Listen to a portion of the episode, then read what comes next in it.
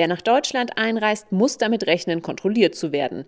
Diese Botschaft will Innenminister Horst Seehofer vermitteln, auch wenn es keine strengeren Grenzkontrollen durch die Bundespolizei geben soll. Wenn ich also beinahe täglich von irgendeinem Ministerpräsidenten aufgefordert werde, äh, die äh, Grenzen stärker zu kontrollieren, dann äh, kann ich nur sagen, die entscheidende Kontrollmöglichkeit ist die Kontrolle durch die Gesundheitsämter. Keine stationären Grenzkontrollen, sondern stichprobenartige Kontrollen im Grenzgebiet.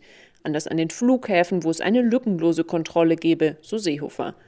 Aufgabe der Gesundheitsämter ist es, die Quarantänepflicht zu überwachen. Diese hätten mehr Kapazitäten, sagt Gesundheitsminister Jens Spahn, denn beim derzeit niedrigen Infektionsgeschehen sei wenig Kontaktverfolgung nötig. Angesichts der beginnenden Urlaubszeit erklärt der CDU-Politiker, die besten Regeln bringen ja nichts, wenn wir das nicht auch gemeinsam als Gesellschaft und jeder für sich auch mittragen. Reisen ja, Urlaub ja, genießen ja, äh, aber eben mit Vorsicht durch Impfen und Testen. Und die Regeln sehen folgendermaßen aus. Jeder, der mit dem Flugzeug nach Deutschland kommt, muss einen Test-, Impf- oder Genesenen-Nachweis vorlegen. Daneben sind die Vorschriften abhängig vom jeweiligen Einreiseland. Die Bundesregierung beurteilt immer wieder neu, welche Staaten einfache Risikogebiete, Hochinzidenzgebiete oder Virusvariantengebiete sind. Die Einstufung als Virusvariantengebiet hat besonders strikte Quarantäneregeln zur Folge, selbst für geimpfte Einreisende. Als solches wird ein Land eingestuft, wenn sich dort Varianten ausbreiten, die in Deutschland bisher nur selten auftauchen oder als gefährlich gelten. Für Portugal und Großbritannien stellt der Gesundheitsminister in Aussicht, dass diese bald vom Virusvariantengebiet zurückgestuft werden könnten zum Hochinzidenzgebiet.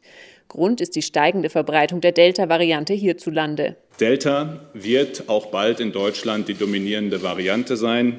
Ich gehe davon aus, dass wir noch im Juli sehen werden, dass Delta auch bei uns über 70, 80 Prozent der Infektionen ausmacht, die erfolgen. Mit der schnellen Ausbreitung der Delta-Variante hat die Ständige Impfkommission ihre Impfempfehlung angepasst. So sollen Menschen nach einer ersten Impfung mit AstraZeneca künftig als zweite Spritze einen mRNA-Impfstoff erhalten, wie BioNTech oder Moderna, und das unabhängig vom Alter. Der Abstand zwischen erster und zweiter Dosis solle mindestens vier Wochen betragen.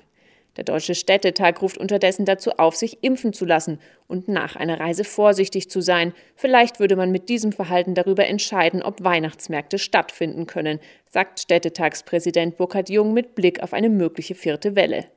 Daneben warnt der Städtetag vor leeren Kassen der Kommunen als Folge der Corona-Krise und verlangt, der Bund soll Ausfälle bei der Gewerbesteuer übernehmen.